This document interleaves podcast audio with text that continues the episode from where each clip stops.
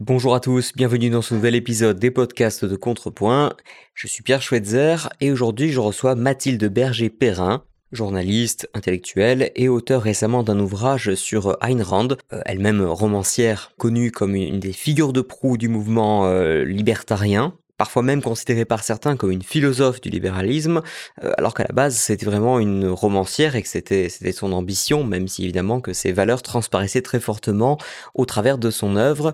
Et ce que nous invite euh, à découvrir Mathilde Berger-Perrin, bah, c'est cette Ayn Rand romancière d'abord, une œuvre fortement influencée et façonnée par son expérience de vie euh, mouvementée et euh, assez atypique pour l'époque. Et puis elle nous aidera à comprendre euh, la philosophie qu'on trouve chez Ayn Rand, s'il y a une philosophie en tout cas à y trouver.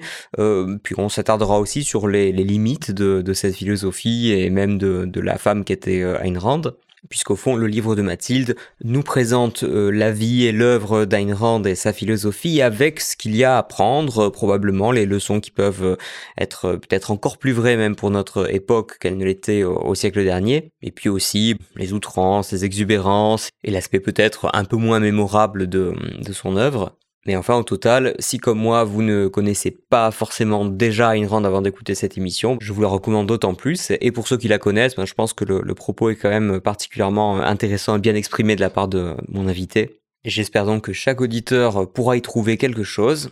Je vous rappelle que le découpage en chapitres est indiqué dans la description de l'épisode, que ce soit sur YouTube ou sur les plateformes de podcast. Donc comme ça, vous pouvez aller directement aux endroits qui vous intéressent en particulier. Sur ce, je vous souhaite une excellente écoute, pensez à vous abonner et je vous retrouve juste après l'épisode.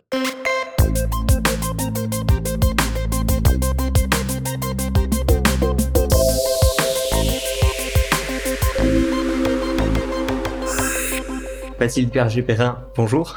Bonjour. Merci d'avoir répondu à notre invitation.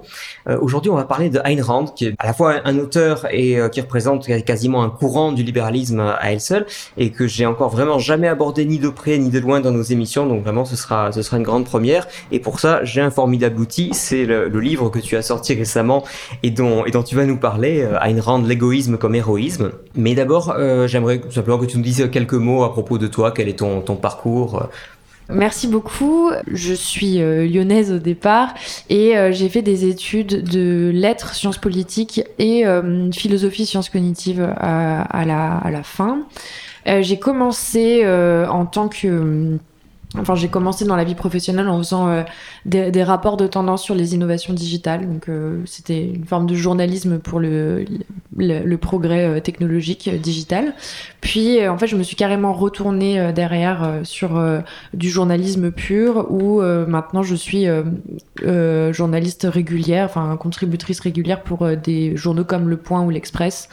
Euh, et j'interviens essentiellement sur des sujets de féminisme, euh, féminisme libéral dont euh, je représente les idées en France. donc voilà, et puis donc je, je précise aussi que j'ai été euh, militante, en tout cas euh, intervenante pendant longtemps au sein de Students for Liberty, qui est un courant euh, étudiant, enfin une sorte de, ouais, de. Nos auditeurs connaissent bien, c'est un peu le, mouvement étudiant libéral. mouvement étudiant libéral en France et puis en Europe. Et oui, en Europe, c'est un réseau, bien sûr. Voilà. Et là, moi, je, par exemple, je, partage ma vie entre Prague et Paris, et je retrouve en fait bah, des, camarades de, de, issus de Students for Liberty là-bas et qui viennent de tous les pays d'Europe. Donc, c'est sympa d'avoir un peu des points de vue différents euh, sur le libéralisme. Voilà. D'accord. Et euh, tu as toujours été libéral ou ça a été un parcours, euh, une évolution, on va dire, au cours de tes études, par exemple? Hum, C'est une très bonne question. je crois pas, en fait, avoir été libéral. Alors, je j'ai découvert en fait très très tardivement que j'avais un grand-père libéral qui était à, la Société du Mont Pèlerin. Mais ah. je, je l'ai découvert après en fait m'être converti d'une certaine manière. Donc c'est drôle. Euh, j'ai plutôt des parents de droite, droite conservatrice, euh, je dirais euh, un petit peu catholique aussi. mais mais voilà, c'était pas c'était pas quelque chose qui m'imprégnait particulièrement les idées, la politique. non non, ce qui m'a vraiment converti, c'est Charlie Hebdo. En réalité, puisque je, je, j'étais en Allemagne, en Erasmus, au moment de Charlie Hebdo, et j'ai vu euh, en fait la, la, la, France titrer sur euh, la marche républicaine en disant, euh, enfin, je voyais qu'il y avait des gens qui étaient offusqués de voir que euh, un parti euh, défile. Donc, il y avait une discussion sur le fait que le Rassemblement national puisse défiler lors de la marche républicaine après Mmh. Charlie Hebdo. Ouais, je me souviens. Et donc moi j'étais euh, absolument euh, aucune affinité avec le RN, mais euh, je trouvais ça quand même scandaleux que euh, au moment où justement notre liberté d'expression était menacée, on empêche des gens de circuler et de en fait défendre leurs idées dans la rue. Donc j'ai j'ai trouvé ça tellement bizarre et pendant ce temps-là en fait je vivais une sorte de dissonance cognitive totale puisque les Allemands devant la porte de Brandenburg étaient, qui était aux couleurs de la France levaient leur, euh, leur stylo euh, haut la main pour défendre la liberté d'expression sans, euh, sans y mettre des si, quoi. Sans y mettre des conditions. Je sens qu'en France, euh, on était un, un peu mal à l'aise avec le fait que, bon, quand même, ils avaient euh, fait des caricatures vraiment pas sympas euh, pour une communauté vraiment susceptible. Donc, on, on y allait, on marchait sur des œufs quand même, j'ai l'impression. C'est Même en ça. 2015. ouais. Absolument. Et donc, c'est comme ça que j'ai commencé à, me renseigner sur ce que c'était que la liberté autrement que celle euh, qu'on m'avait euh, apprise à l'école. En fait, la- le concept républicain de, de la liberté en France, qui est quand même vachement conditionné. Et Oui. donc, euh, quand, euh, quand je commence euh, à me renseigner, je vois qu'il y a une conférence Students for Liberty que je ne connais pas à l'époque, à Prague. Euh, et donc je claque euh, mes dernières économies étudiantes pour partir à Prague, où là j'assiste en effet à la découverte d'un courant de pensée que je n'avais jamais vu, jamais étudié, même en étant euh, en sciences politiques. euh, Et puis là, c'est de, de suite dans le grand bain, parce que pour avoir été une fois ou deux à leur petite sauterie euh, de Prague, à Students for Liberty, effectivement, il y a toute une suite de conférences, puis de gens euh, de, de plein de pays différents et d'horizons divers. Euh, vraiment, c'est assez euh, enthousiasmant comme, comme ambiance. Je trouve que c'est une bonne première approche pour quelqu'un qui voudrait un peu découvrir euh, le milieu libéral, enfin les idées libérales, avec d'ailleurs ce que- ce qu'elles ont parfois d'exagéré, de ce qu'on veut, hein, mais en tout cas, c'était sûrement une bonne expérience. Absolument, et en fait, il y avait, euh, il y avait 100 nuances de liberté, et en fait, 100 nuances euh, de, libéralisme, et euh, il n'y avait pas justement de catégorisation droite-gauche comme en France, qui faisait en fait plaisir, parce que tout d'un coup, on découvrait bah, des possibles de discussions, il y avait moins d'étiquettes, et puis on composait quand même aussi avec toute une jeunesse qui est issue des pays soviétiques, euh, et, enfin ex-pays soviétiques, et, euh, et qui n'a pas du tout la même vision des choses que nous. Donc euh, ça permet aussi un peu de se rendre compte euh, que, enfin, il faut, il faut sortir un petit peu de, de chez soi pour comprendre un peu. euh, C'est pas le fort du français en général de, Euh, sortir de oui, chez soi et de euh, voir le point de vue des autres. on n'est est- pas connu pour ça. On n'est pas connu pour ça, puis c'est toujours difficile. Enfin, même moi en tant que française bien sûr, oui, bien sûr, c'est c'est ja- c'est jamais confortable d'aller se Ça. confronter à une autre perspective. hein. Donc, donc voilà, ça, ça, c'est mon parcours en fait de, de conversion plus ou moins euh, au libéralisme. Et puis surtout, bah, un jour, je tombe sur Ayn Rand. Euh, et ça, ça, ça change tout.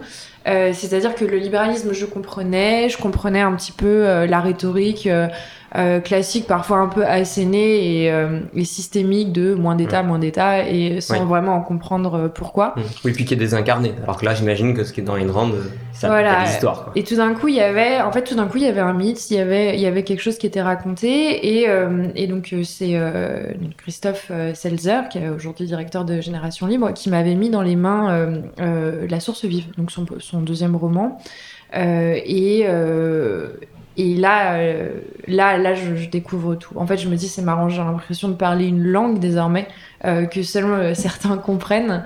J'ai l'impression de faire partie de bah, de ce système d'idées et, de, pouvoir le comprendre, de pouvoir le, aussi l'incarner à mon tour, parce que j'en étais convaincue.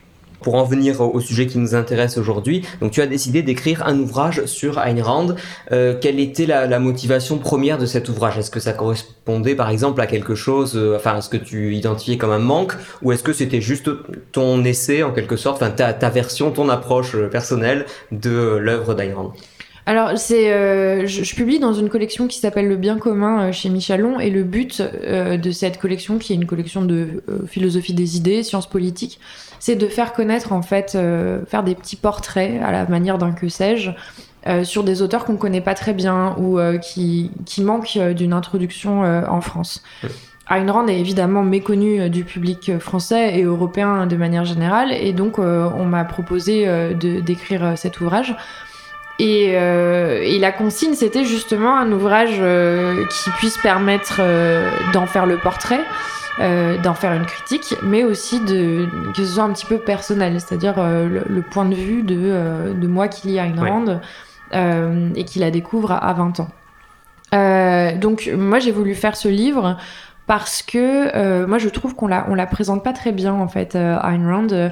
On la connaît beaucoup pour ses idées politiques ou comme une femme politique.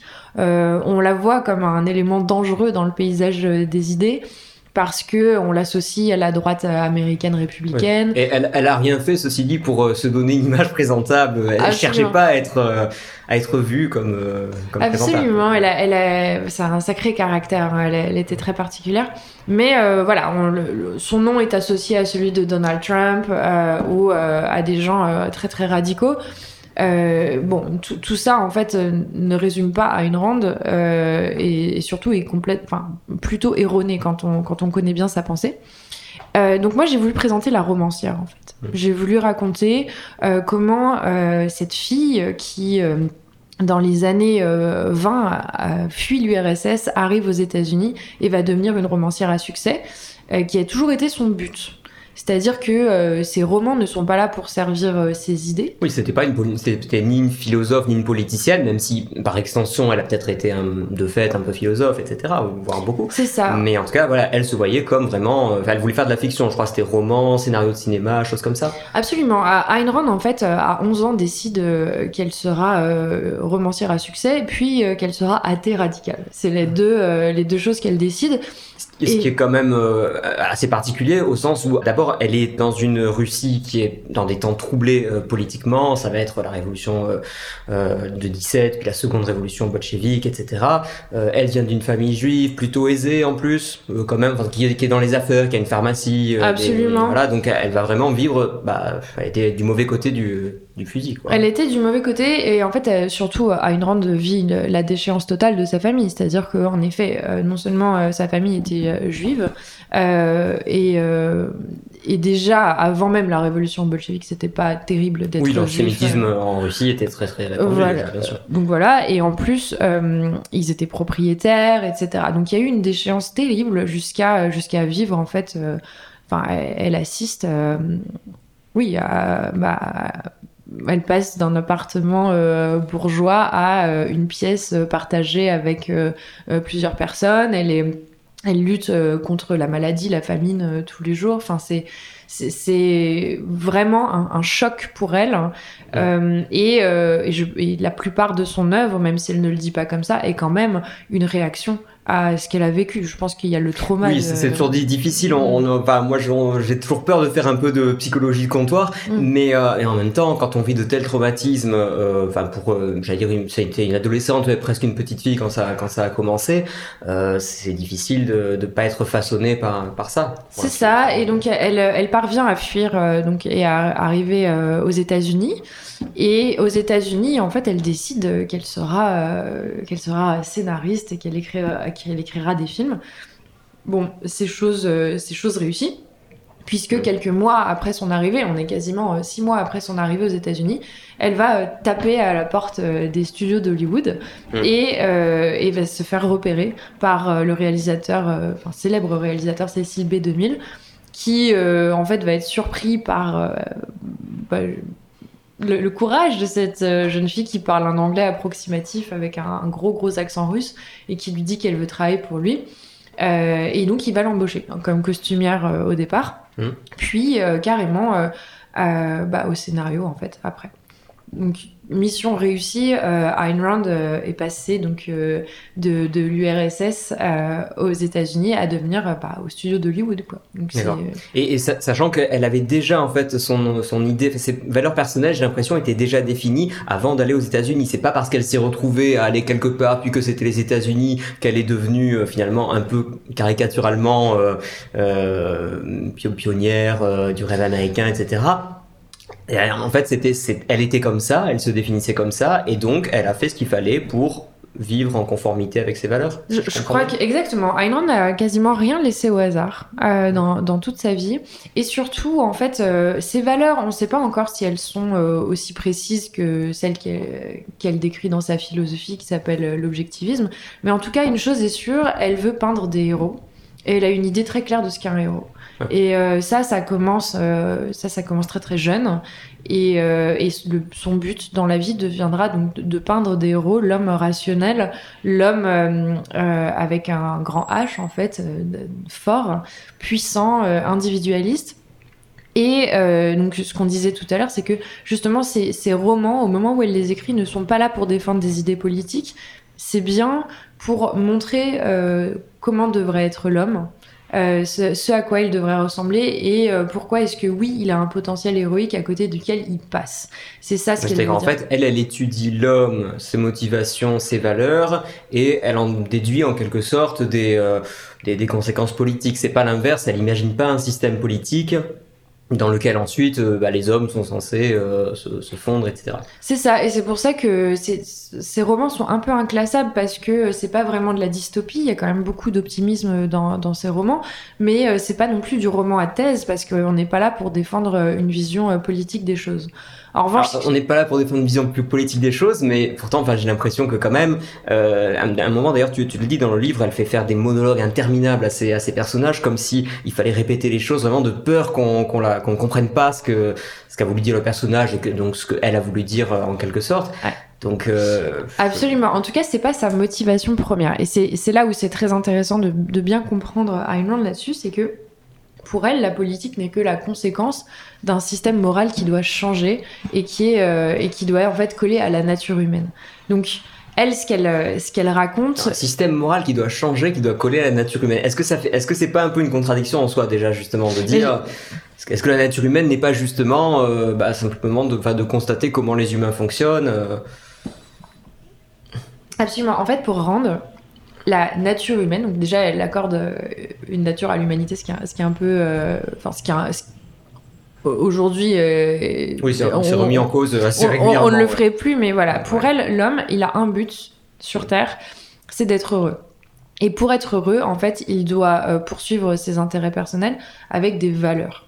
Et euh, donc, il doit poursuivre, euh, pardon, il doit poursuivre ses valeurs avec des vertus. Il doit cultiver des vertus pour arriver à ses valeurs. Donc ça, c'est son système euh, moral. Et pour le, pour ce faire, en fait, il doit être individualiste. La nature humaine, c'est d'être individualiste. Il n'y a pas de nature qui soit collectiviste. Il n'y a pas de nature humaine altruiste ou collectiviste.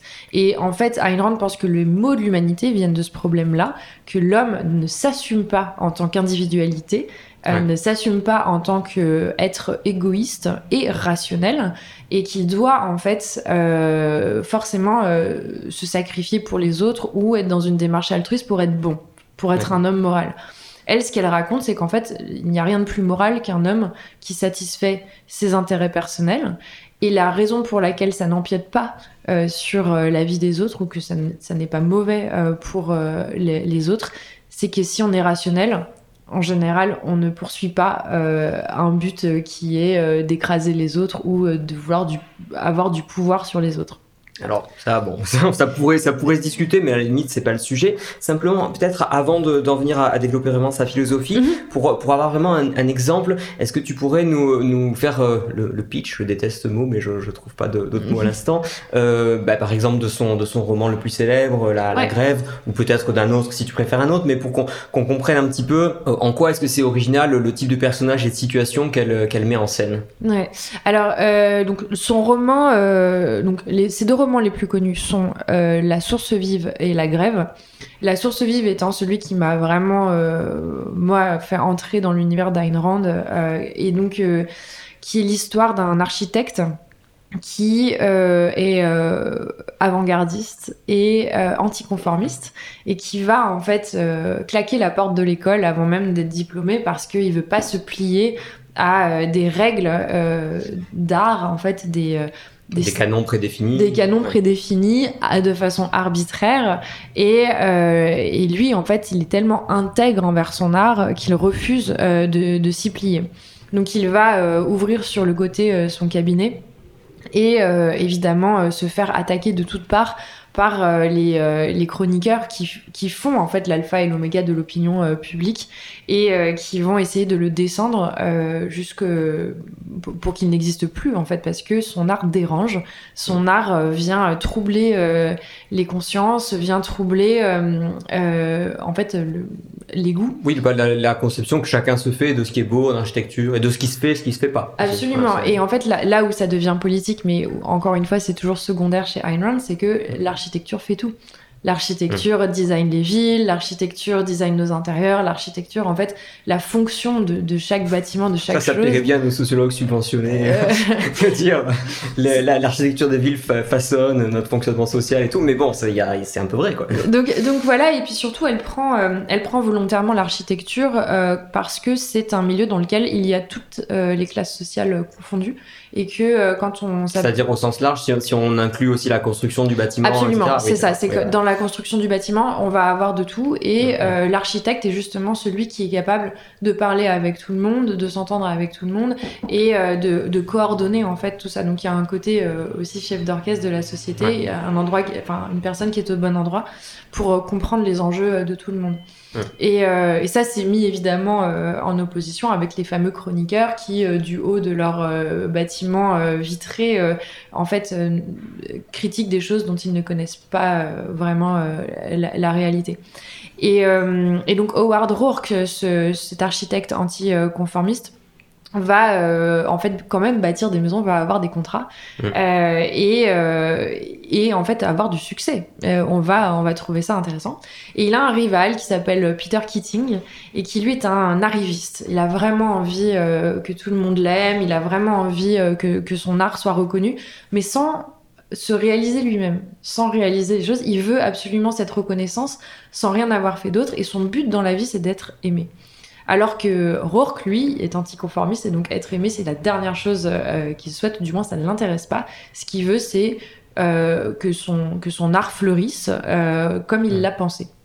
Et donc Peter Keating, qui est en réalité un très mauvais architecte, va plusieurs fois faire appel à Rourke euh, qui va lui dessiner les plans et euh, Keating lui va euh, signer signer les oui il s'attribue le mérite il récolte les lauriers finalement. Voilà. Et, Rourke lui s'en fout. La seule chose c'est dit moi je tant que c'est respecté tant qu'on a mm. respecté mes plans il n'y a pas de problème. Sauf que évidemment Keating veut mettre sa patte et il va il va trahir Rourke plus d'une fois jusqu'à la fin de donc je, je dévoile pas tout mais il va y être question d'habitation bon marché euh, et euh, de, donc de villégiature euh, bon marché, où Rourke en fait va, va, designer les plans en disant à Keating vraiment tu si tu les modifies ça ne fonctionnera pas. Et pour Keating c'est l'aubaine du siècle parce que s'il réussit ça et eh ben, il va y avoir. Euh... Tu réussis à, à, modifier donc les, les plans de, si de pour faire des, des bon marché si le, si le projet a lieu, hmm. Keating sera vu comme la personne euh, hyper populaire qui réussit à faire euh, des logements pour les plus démunis, etc. Il y, a quelque chose, donc pour lui, il joue sa carrière là-dessus. Et Rourke euh, lui dit très bien, je te signe les plans. Et, euh, et en fait, Keating ne va pas résister. De même que les institutions qui s'occupent du, du projet, toutes les institutions étatiques vont vouloir mettre un tampon, changer une, une plainte, mettre une fenêtre à un autre endroit. Et, et donc Rourke ne va pas supporter, il va dynamiter son œuvre jusqu'à ce que ça nous mène au procès, où là, il va se défendre et il va défendre sa vision de l'homme, sa vision de la création, de la créativité. Euh, sur donc des monologues qu'on oui, connaît elle, à elle, elle aime bien justement avoir comme ça cette tribune où, euh, où le, le, type euh, il préfère finalement risquer d'être condamné mais avoir pu dire sa vérité c'est ça c'est exactement ça et donc ça c'est quelque chose qu'il faut comprendre en fait dans, dans toute l'œuvre d'Ayn Rand parce que c'est le cas dans, dans ses deux plus grandes œuvres qui sont La source vivre et La, et la grève c'est qu'il s'agit toujours de héros seuls contre tous, mm. d'injustice euh, dont elle nous rend complices. Et même si on n'embrasse pas la rhétorique euh, libérale, ultra-individualiste, on a plutôt envie d'être du côté des anticonformistes, de ceux qui prennent des risques, plutôt que de ceux qui suivent euh, Oui, c'est en ce sens d'ailleurs que je pense que Ayn Rand, c'est une, une auteure, une autrice, je sais pas comment il faut dire, intéressante. Euh, je, ne sais même pas si c'est pour approcher les idées libérales, elle est intéressante en soi. Moi, c'est vrai que je suis mal placé parce que je ne lisant pas de romans, c'est vrai que c'est pas le genre de, de réflexe que j'ai. Mais j'imagine que quelqu'un euh, qui, qui lit Ayn Rand pour ses qualités de romancière bah, aura finalement euh, une, une perspective qu'elle aurait rarement dans d'autres euh, dans d'autres œuvres littéraires, sans qu'on lui euh, euh, qu'on lui mette dans le package un système politique qui va avec en réalité. En fait, c'est ça. Ayn Rand est une très bonne romancière. C'est pas forcément un bon écrivain parce que elle, bon, déjà, c'est remarquable d'écrire dans une langue qui est pas la sienne. Hein, oui, donc elle, elle parlait russe, français. Elle parle, alors un petit peu français parce qu'elle avait une nourrice belge, mais surtout, enfin l'anglais qu'elle a très bien maîtrisé à la fin de, de sa vie. Mais au moment où elle écrit euh, La source vive et La grève, elle a un anglais qui est bon, mais qui, reste en fait assez, euh, assez basique. D'où aussi la raison pour laquelle elle, elle, répète beaucoup ses idées, ses phrases, c'est cette peur d'être incomprise dans une langue qu'en fait elle maîtrise depuis peu de temps. Donc euh, il y, a, y a ça. Et, euh, et, donc là où c'est une bonne romancière, c'est qu'en fait, euh, elle, elle, dit que son écrivain de chevet c'est Victor Hugo, ce qui est quand même assez drôle parce que oui. c'est quand. Oui, oui, non, c'est, ça, ça me même très très curieux quoi. Ouais. Euh, ouais. Mais euh, pour cette raison qu'elle qu'elle décrit très bien, c'est le romantisme, c'est-à-dire des héros seuls contre tous ouais. qui vont en fait récupérer la maîtrise sur leur destin. Euh, et qui vont, euh, malgré tous les freins que la société euh, orchestre autour d'eux, vont, vont quand même réussir, vont quand même se battre et vont aller jusqu'au bout par intégrité. Mmh. C'est vraiment l'intégrité qui est, qui est le, la colonne vertébrale de tous ces héros. Et, et, et, qui est en vie. Donc, c'est-à-dire que ils sont certes des icônes libérales, mais ils sont pas attirés par l'argent, ils sont pas attirés par le pouvoir, ils sont pas attirés par euh, l'idée de forcément se distinguer juste pour être différent. Ils veulent juste exister pour créer, pour être en accord avec euh, leurs idées, leur rationalité, leurs valeurs. C'est ça qui, qui drive euh, le, le, héros randien. Mmh. Et, euh, et, donc on va avoir plus ou moins la, la, la même chose dans la grève. Donc, ouais. que je vais résumer euh, rapidement. La grève, c'est euh, sa, sa, pièce maîtresse. Hein, c'est vraiment l'œuvre la plus connue d'Ayn Rand. aux États-Unis, c'est tout le monde l'a lu, euh, tout le monde euh, sait ce que c'est. je crois que ah, même, enfin récemment, ça se vendait encore euh, à plusieurs centaines de milliers d'exemplaires ah oui. chaque année. C'est un, un livre qui, qui est encore très très très populaire. Euh, je dirais que c'est en fait la, la passade, enfin euh, une passe quand on est étudiant euh, parce que c'est tellement transgressif que bah voilà c'est une lecture d'université, d'entrée à l'université pour pour les Américains. Et, et donc la grève, c'est l'histoire d'un d'un monde en fait en faillite où les, les tout, s'écroule parce que euh, on a euh, euh, une morale altruiste qui domine et euh, on va de plus en plus en fait vers un schéma de société qui ressemble à euh, ce qu'elle a connu euh, en URSS, donc un interventionnisme partout, des gens qui en fait travaillent sans toucher leur le fruit de, de leur travail. C'est-à-dire ceux, ceux, qui produisent et ceux qui profitent de, du travail des autres. Hein, Absolument, mais à tous les niveaux de la société, c'est-à-dire que ça va de l'ouvrier qui travaille sur les rails de train à la, le directeur de, de, donc de la compagnie ferroviaire. Et donc au milieu de tout ça, on a une femme. Et donc ça c'est très intéressant parce que on est en 57 et mmh. que on a euh, Danny Taggart, donc qui est euh, à la tête d'une compagnie ferroviaire euh, héritée de son père, qui veut redresser la barre de, de, de cette société et le train euh, est en fait encore une fois un, un, une industrie qui est au centre de tout parce que c'est ça qui euh, enfin, permet d'amener la marchandise, c'est ça qui permet euh, d'acheminer en fait euh, des denrées qui permettent de euh, nourrir les gens, euh, construire des choses, de, acheminer de l'énergie. le progrès, ça c'est un truc en filigrane, t'imagines dans toute son œuvre. Dans toute son œuvre, ce sera le progrès et donc dans la dans la, la source vive, c'était l'architecture très art déco, mmh. donc très moderne. Et euh, dans, le, dans la grève, ce sera les, les trains euh, et, et le, le, fer, en fait. Donc elle aurait aimé Internet, ChatGPT, ce genre de choses, j'imagine Je sais pas. Ah, ChatGPT, je sais pas, mais, ouais, mais bon, Internet. Internet, je pense que oui. Euh... Enfin, bref, donc re, revenons à, à la grève. Et donc. Euh, elle, euh, Dany Taggart va, va, se battre en fait pour que euh, ces, ces, ces, ces, trains roulent, arrivent à l'heure, et elle va même créer une nouvelle, une nouvelle ligne de train euh, qui va être révolutionnaire puisque elle va s'allier avec un, un, un, baron du, du, métal pour coup de, de mmh. et qui va créer un nouvel alliage hyper solide, hyper léger, qui va permettre de faire des rails très rapidement et euh, qui va pouvoir euh, tout changer. Sauf qu'évidemment là-dedans il y a plein de gens qui s'en mêlent, plein de gens qui empêchent euh, cette ligne d'exister, qui vont faire dérailler des, des, trains et surtout qui vont créer des, des accidents où il y aura des morts hein, tout simplement parce qu'il y aura plus assez d'argent, de main d'œuvre pour que tout ça roule. Mmh. Et euh, en fait, tous les gens avec qui elle travaille, tous les artistes, les capitaines d'industrie, euh, ces, ces, personnes qui permettaient de faire euh, tourner le monde, vont disparaître petit à petit, jusqu'à ce qu'elle ait son, son, son, ingénieur qu'elle avait embauché pour justement réparer un, un moteur révolutionnaire, mmh. disparaît à son tour et elle va, elle va essayer de, de le retrouver et elle va atterrir dans une vallée secrète qui s'appelle euh, donc la Galt Gulch.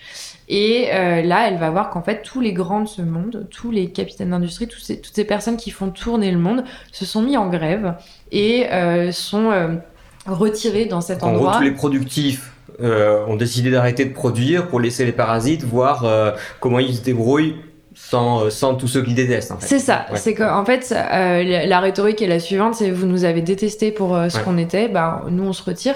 Mais est-ce est que ce sont que des capitaines d'industrie par exemple, ou est-ce qu'il y a aussi bah, le petit ouvrier mais qui, qui bossait alors qu'éventuellement son collègue d'à côté euh, fichait rien euh... On a on a que des créateurs en fait. On a des artistes, on a des, euh, on a une actrice, euh, on a des, des professeurs. Enfin, c'est que des gens en fait qui cultivent la créativité ou la rationalité. Est-ce qu'on sait si elle aimait le salariat ou si elle avait une dent particulière contre ce... Je sais pas, ça lui ressemble pas, pas trop, je pense, le côté euh, salarié, à mon avis. Euh... Mmh, ça, je, franchement, je, je n'en sais rien. En tout cas, euh, elle a pas peur de défendre euh, le modèle d'entreprise euh, avec mmh. le salariat, puisque la, la, Continental, qui mmh. est l'entreprise... Oui, avec des salariés. C'est une entreprise avec des salariés. Et donc, tout ce petit monde est, est, est, est dans cette vallée secrète et fonctionne parfaitement. Mmh. Parce que on est entre gens individualistes, rationnels, et donc personne n'empiète sur personne. Et elle décrit en fait dans cet endroit-là une sorte d'utopie libertarienne ouais. Ouais. Qui, qui, qui a lieu ici et dont en fait elle va elle va pas accepter euh, d'en faire partie. Elle pense qu'elle va encore pouvoir sauver le monde. Elle va revenir dans le monde normal pour essayer de, de, de sauver une dernière fois euh, le, le, monde. Et euh, ce qui est le plus intéressant à l'intérieur de ce roman, c'est que tout au long, on suit un personnage mystérieux qui s'appelle John Galt et qui est une sorte de mythe où euh, il y a une expression dans la rue où les gens disent euh, bah, à quoi bon? À quoi bon est remplacé par Who is John Galt oui, mais, mais qui est c'est la, la, référence d'ailleurs. Enfin, c'est en lisant ton livre que je l'ai comprise parce que je voyais tout le temps ça dans les, dans oui. les milieux libéraux que j'avais j'avais pas la rêve comme on dit. voilà. Et donc ce, ce, John Galt est justement la, la, le fameux ingénieur qui a inventé euh, ce moteur révolutionnaire et a, après lequel elle, elle court et elle fait sa recherche euh, tout au long du livre et il va être euh, bah, du coup le, la personne euh, centrale dans la vallée secrète qui s'appelle la Galt Gulch. Donc ça, ça ne s'invente pas. Et finalement c'est lui euh, qui va à nouveau à l'aide euh, d'un enfin se, défendre dans un monologue cette fois-ci de très très très long euh, de vraiment plusieurs dizaines de pages. Euh, il va défendre sa vision du monde pourquoi le monde s'est planté. Et là c'est le moment où Rand bas bascule pour la première fois vraiment dans de la philosophie pure euh, dans une défense aussi d'une vision politique du monde et ouais, parce que là, il y a quand même une petite société parallèle qui fonctionne et tout, donc qui doit forcément avoir ses propres règles, ses propres. C'est ça. Et, euh, et donc la, la, question qui demeure, et là je, je spoilerai pas la, la, fin du livre, c'est est-ce que euh, John Gale sera entendu? Est-ce qu'il fera entendre raison euh, mmh. au monde, ou est-ce que euh, on va l'ignorer et, euh, et, à la fin les gens diront bah, qui est John Gale D'accord. Voilà. Euh, Venons-en maintenant à la philosophie euh, d'Ayn qu'elle a pu un peu plus développer, donc pas uniquement à travers ses romans, mais aussi dans ses activités de conférencière, euh, j'allais dire influenceuse, pas, pas au sens où on l'entend aujourd'hui, mais de personne qui a de l'influence, parce qu'en réalité, elle est devenue, alors en partie malgré elle, si je comprends bien ton, livre, une figure autour de laquelle se sont retrouvés des gens qui se qualifieront ou pas de, libertariens, mais mais il y a vraiment eu un, mouvement culturel, intellectuel autour d'elle. Est-ce que tu peux nous décrire leur philosophie, notamment cet objectivisme, cette hyper-rationalité? Cette, hyper-rationalité. Euh, comment toi tu résumerais ça? Alors oui, oui, donc c'est exactement ça. Euh, Ayn Rand n'est pas euh, à l'origine euh, du libertarianisme. Hein. En hmm. revanche, elle en est une source d'inspiration quasi première. Hmm. Donc son élève Rothbard, en fait, euh, donc, qui, qui, aura influencé au début quand il était étudiant, lui va vraiment fonder euh, le mouvement libertarien dans les années 60. Mais elle, quand elle écrit ses romans, à ce moment-là, elle est, elle est pas du tout euh, ni philosophe, ni politique. En revanche, après, elle va en effet créer, enfin, créer en fait tout un mouvement philosophique qui s'appelle l'objectivisme, duquel après elle en fera des recommandations politiques. Voilà, voilà euh, l'ordre des Mais sans, sans, jamais s'engager en revanche. Euh, bah, toujours timidement parce qu'en fait, euh, Ayn Rand est radicale. Donc c'est soit on épouse totalement sa philosophie, soit, soit on passe son chemin. Et mm. du coup, évidemment qu'elle a jamais pu composer avec la politique puisque c'est tout le temps des opinions diverses. Oui, la politique c'est le compromis et elle, le, compromis c'est pas dans son logiciel du tout. Alors c'est pas du tout dans son logiciel. elle parle de grisaille morale justement. On n'est pas assez radical là-dessus. Et puis surtout la logique de parti, je pense que ça lui va pas du tout. Elle a... D'ailleurs, peut-être le drame des libéraux, c'est que ça ne voit jamais euh, les. Oui, parce que pour moi, elle symbolise un peu justement le cette espèce de défaut qui fait que elle préfère avoir raison toute seule que d'avoir une influence réelle sur sur le monde. J'ai l'impression. C'est ça. Et euh, influence que malgré tout, elle a eu avec euh, avec l'objectivisme et donc et donc voilà, donc l'objectivisme, c'est un système de pensée euh, philosophique qui s'articule autour de quatre euh, euh, points, enfin, ouais, une sorte de credo en quatre, quatre axes. le premier étant donc la métaphysique, c'est-à-dire l'homme est fait pour être libre et heureux sur Terre, et c'est son but. Mmh. Et toute logique morale, politique, qui en fait blâmerait l'homme pour rechercher son intérêt personnel et, euh, et l'empêcher de créer en fait, l'empêcher d'utiliser sa raison, mhm. parce que l'homme est un animal rationnel pour rendre, euh, en fait vient contrevient à la nature humaine. Et donc est forcément mortifère puisque euh, si on empêche l'homme de se réaliser, eh bien la, la, société et l'homme Donc ça, ça, elle pense que c'est la nature profonde de l'homme. Ouais. Donc, ça, c'est sa vision euh, des choses. Ensuite, euh, on a euh, l'accès au savoir, donc l'épistémologie, où pour elle, en fait, la raison est l'alpha et l'oméga de tout. On, mm. toutes les prémices qu'on a ne doivent pas être mystiques, elles doivent provenir en fait d'un raisonnement rationnel. Et en fait, cela repose sur une extrapolation qu'elle fait d'un principe d'Aristote qui est A et A, c'est-à-dire que la réalité existe il existe une réalité et mon mode d'accès à cette réalité, c'est la raison. Euh, et ça, c'est quelque chose qui est remis en question, en fait, notamment par tout le courant postmoderne, euh, donc euh, des années allez, 60 à 80 jusqu'à début 90 où on a tout un coup un doute sur est-ce que euh, est-ce que, la réalité existe ou est-ce que c'est moi qui c'est ma perception qui fabule euh, mm. et voilà et donc pour elle en fait si on commence à douter des capacités cognitives de l'homme et de sa capacité à raisonner eh bien, euh, on, va droit dans le mur. On va pouvoir, tout le monde pourra avoir raison, tout le monde, enfin, tout sera valable. Il y aura plus de, de hiérarchie dans les euh, morale en fait. De donc, ça c'est l'épistémologie pour elle c'est hyper important et, euh, ce qui est intéressant chez elle c'est que euh, l'homme peut choisir ou pas d'être rationnel. C'est-à-dire que c'est dans sa nature mais il peut très bien y renoncer et souscrire à euh, la religion, souscrire à des narratifs euh, altruistes euh, qu'elle pense être créés. De elle, elle envisage pas que la religion ou les, ou les conceptions du monde un peu mystiques, ça puisse être une forme de rationalité qui nous aide justement à vivre sans avoir tout le temps à prendre des, des décisions seuls contre tous, etc. Enfin, qui, qui, qui, peut être un cauchemar cognitif quoi, pour certains. Donc elle, ouais, pas. Pour le coup, pas du tout parce que Ayn Rand est radical et binaire et que en fait, mm. pour elle, l'objectif s'oppose par définition à n'importe quel type de religion. C'est que n'importe qui qui a des prémices mystiques en fait, va finir par aller à l'encontre de la fameuse nature humaine. Mais euh, là, euh, c'est très discutable parce que d'où elle sort cette nature humaine? Peut-être que c'est aussi une prémisse mystique d'une certaine ça, manière. Oui, ça fait partie des, limites dont on, discutera rapidement, mais ouais, effectivement. Donc ça, c'est la, deuxième chose. Euh, en trois, on va avoir l'éthique.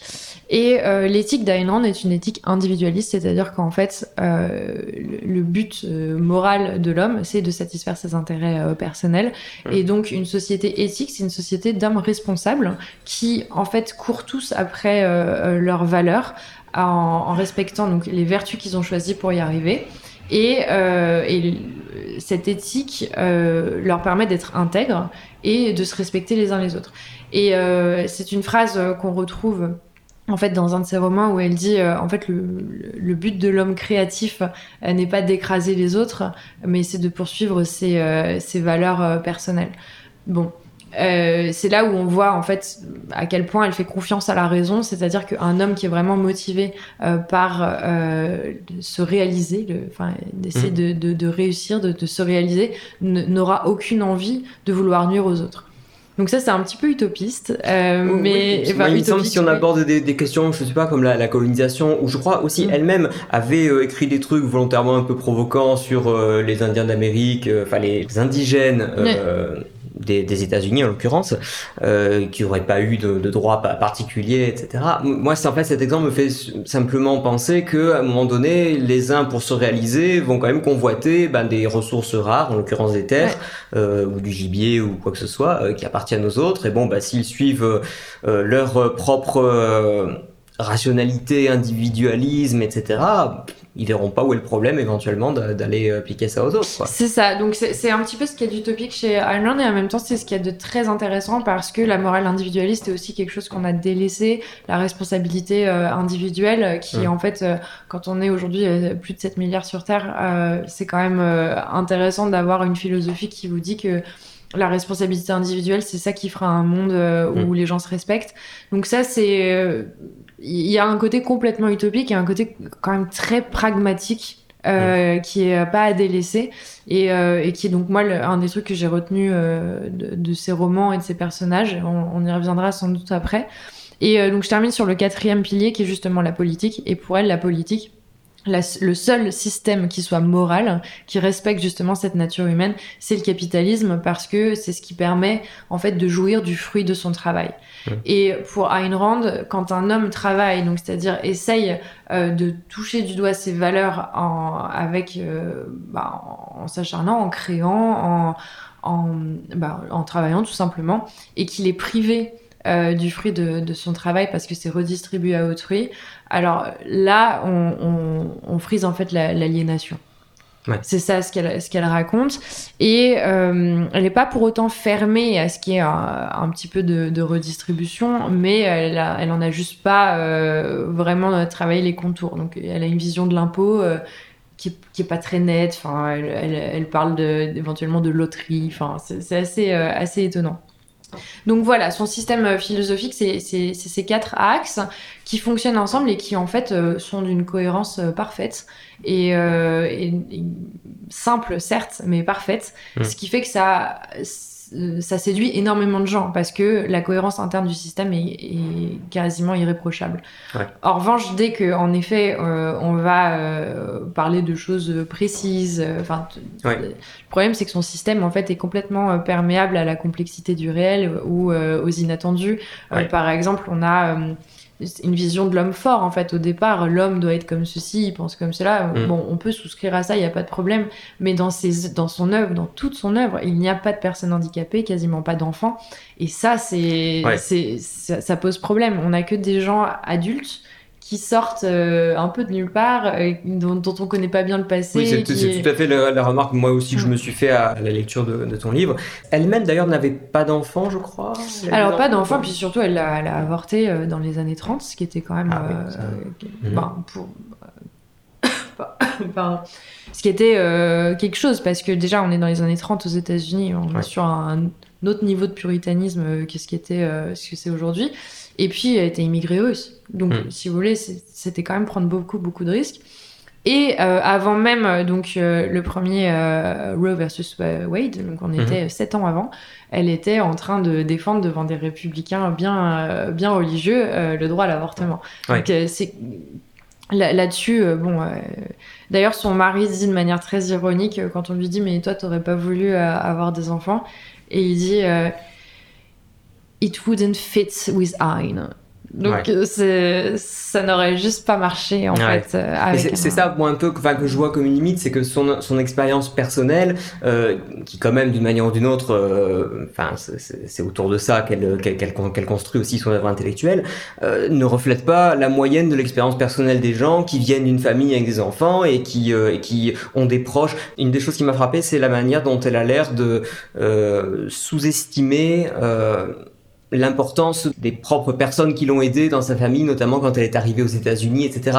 Elle aime pas, j'ai l'impression qu'il puisse être dit que quelqu'un l'a aidée dans la vie, quoi. Elle supporte pas euh, l'idée euh, du déterminisme ou, euh, ou de l'aide extérieure de la. Oui, là c'est même pas du déterminisme, c'est juste de, de l'aide extérieure. un des principes qui résume sa pensée, ce serait que la liberté, c'est ne dépendre de personne. Mais ne dépendre de personne, est-ce que c'est pas justement incompatible avec la société capitaliste qui repose sur euh, l'interdépendance? Alors certes, choisie, mais dans une société avec la, avec la division du travail, société ouverte où on peut bouger, migrer, etc., on dépend toujours des, des autres. Je veux dire, c'est. C'est ça, mais en fait, elle, euh, ce qui la, ce qui la rassure, en fait, là-dedans, c'est que quand vous avez une, une société capitaliste d'interdépendance, les liens d'interdépendance sont rationnels. Tout le monde a intérêt à ce que ce lien existe tout le monde a intérêt à ce que euh, ce que fait euh, Monsieur A euh, en fait aide Monsieur B qui aide Monsieur C et tout donc donc c'est pour ça c'est l'intérêt commun qui fait que la machine va fonctionner comme ça. Et d'ailleurs, elle, elle va jusqu'à penser ça pour les, les relations humaines. C'est-à-dire que le, lien amoureux est finalement une forme de transaction aussi, et, et, qui est utile pour tout le monde. Donc, donc, ça c'est ça c'est aussi une conception très très. Donc, quand elle dit ne dépendre de personne, il faut pas le comprendre comme euh, euh vivre de son côté, euh, oui, en mode quoi. Absolument, et ça c'est euh, une nuance qui est, qui est intéressante, c'est que le héros randien, il est euh, il est seul contre tous, mais il est pas il est pas associable, il est pas il, en fait il permet à, une société de, de coexister et de construire ensemble des choses, mmh. que ce soit donc dans la grève ou euh, dans la source vive. Et, ça, c'est intéressant parce que euh, être individualiste ne signifie pas être seul ou isolé. Mmh. Et ça, c'est euh, la, seule raison pour laquelle les héros randiens sont isolés, c'est parce qu'ils sont rejetés par la société. Oui, voilà, c'est pas eux qui recherchent forcément l'isolement. Et, qu'en est-il de son rapport à l'argent? Parce qu'apparemment, elle avait un rapport peu particulier au dollar, tu peux nous en parler? Oui, alors Ayn Rand a, a, un rapport à l'argent qui est plutôt, en fait, très rationnelle là aussi, c'est-à-dire que elle, euh, elle comprend pas les gens qui sont euh, drivés par l'argent. Euh, les, gens qui veulent absolument s'enrichir pour s'enrichir, elle pense que c'est une bêtise mmh. et que en fait l'argent est, le baromètre de la vertu d'une société, c'est-à-dire qu'il vient récompenser des gens à la hauteur de leurs valeurs et de leurs vertus. Mmh. Et donc, quelqu'un qui travaille touche son argent. Mais pour elle, elle dit quand vous avez un héritier qui a de l'argent, mais ça garantit rien de est-ce que c'est une personne euh, bonne ou pas et euh, tout dépend de ce qu'on en fait et comment on le gagne. Donc euh, pour elle, elle, comprend pas. Enfin, les, les, gens très riches ne lui inspirent pas nécessairement du respect. Et, euh, et, les gens très pauvres euh, ne, ne lui inspirent pas non plus de la pitié puisque en fait tout, dépend de la manière dont a été acquis l'argent en question donc c'est vraiment c'est ça. Et, et, et l'argent en fait n'est pas un but c'est vraiment un moyen. alors pour, euh, pourquoi, euh, par exemple, pourquoi avoir eu une, je crois, une couronne euh, de fleurs en forme de dollar ou une couronne en forme de dollar sur sa tombe Parce qu'en fait, donc la couronne, donc le, dollar sur sa tombe, en fait, c'est une private joke avec donc son petit cercle mhm. de, de, personnes qui la connaissaient bien. C'est par exemple dans la dans la Gal Gulch, vous avez à la place d'une croix d'un symbole christique mhm. en fait au milieu du village vous avez un dollar. L'idée étant de dire que, en fait, on n'est pas là pour euh, se sacrifier euh, pour les autres euh, comme le Christ l'a fait. En revanche, on est tous là pour être pour contribuer à une société. Et la manière dont on, dont on contribue, c'est c'est grâce à, l'argent et la valeur qui nous sera attribuée. Et donc, ce qu'elle vient faire là, c'est déculpabiliser les gens en disant c'est bien normal de souhaiter gagner de l'argent. En revanche, c'est complètement anormal d'en faire le but de sa vie. Oui, je, oui d'accord, je, comprends, mais en fait, c'est vrai que la, nuance est, un peu subtile et je pense que c'est, enfin, on a, on a vite fait de la comprendre de travers si on, si on regarde juste euh, le côté un peu provoque justement parce qu'elle-même euh, parlons peut-être un peu de sa personnalité elle, était provocante ah elle, euh, euh, je pense que je sais pas si elle aimait déplaire mais enfin en tout cas bah, ce qui est certain c'est qu'Ayn n'est pas du tout motivée par séduire plaire ou remporter des voix. Ça c'est sûr que non. En revanche elle est comme ses héros hyper intègre. Son système de pensée son système de valeurs elle le troquera pour rien au monde et c'est comme ça qu'elle euh, qu'elle euh, qu'elle s'est fait connaître et c'est avec ses romans euh, qu'elle qu'elle en parle le mieux en fait. Donc et et ça, bah, ça, l'a desservi parce que elle était assez fermée au débat, mine de rien. Les rares fois. Elle excommuniait pas mal, y compris des libéraux. Alors j'ai cru comprendre qu'elle a jeté l'anathème sur Rothbard, qu'elle a traité Hayek, pardon pour les auditeurs, elle a traité Hayek de trou du cul. Rien que pour ça, déjà, je... de, de c'est dur pour moi. De fou abyssal. oui, oui, non, elle. en fait, voilà, c'est soit on adhère, soit on n'adhère pas. C'est complètement crédentiel, en fait. C'est soit vous adhérez à tout ce qu'elle raconte, soit non. Et, euh, et là-dessus, elle avait vraiment pas peur de, bah, soit d'excommunier, soit de se, priver d'amis ou de, de, son entourage. Enfin, c'était. Euh, est-ce que c'est pas un côté repoussoir euh, Alors, je dirais pas qu'il était inutile, mais est-ce, enfin, est-ce que tu peux comprendre, même en appréciant beaucoup euh, Ayn Rand, hein, qui a eu, une, je pense, une influence importante sur ta vie, est-ce que tu peux comprendre que des gens, voyant justement la caricature qu'elle a faite d'elle-même et ses excès, se disent bon bah, je vais pas, je vais pas me fatiguer à aller chercher une philosophie intéressante chez quelqu'un qui qui de toute façon euh, vit, vit, dans son petit monde et fonctionne un peu comme un gourou avec euh, avec son cercle de proches. Absolument. Et euh, alors moi, en fait, c'est ça aussi que je voulais faire passer avec ce livre, c'est que moi, j'estime qu'on a droit de faire un, un droit d'inventaire sur Ayn Rand, c'est-à-dire qu'on a droit d'aller récupérer des choses qui parlent plus, qui aujourd'hui en plus ont une résonance différente que dans les années 50, 60. Et et moi, par exemple, je suis pas du tout objectiviste. J'adhère pas à son système philosophique. En revanche, moi, je trouve que ce qu'elle a laissé euh, est formidable. C'est euh, une certaine confiance en l'homme, quoi. Ayn Rand a confiance en l'homme. Ayn Rand pense qu'on est des héros et que euh, à coup de rationalité et de responsabilité individuelle, on pourrait faire une société plus juste. Et ben, je pense qu'elle a pas tout à fait tort. Et là-dessus, elle réhabilite en fait une notion désuète. Enfin, depuis depuis les années en fait, même depuis les années 50, euh, tous les romans sont euh, à base d'anti-héros ou de personnes euh, imparfaites ou de personnes qui n'ont pas forcément une intégrité impeccable. en France en particulier, on aime bien, on, bon, on aime bien les losers, on aime bien les, les histoires de. Ouais.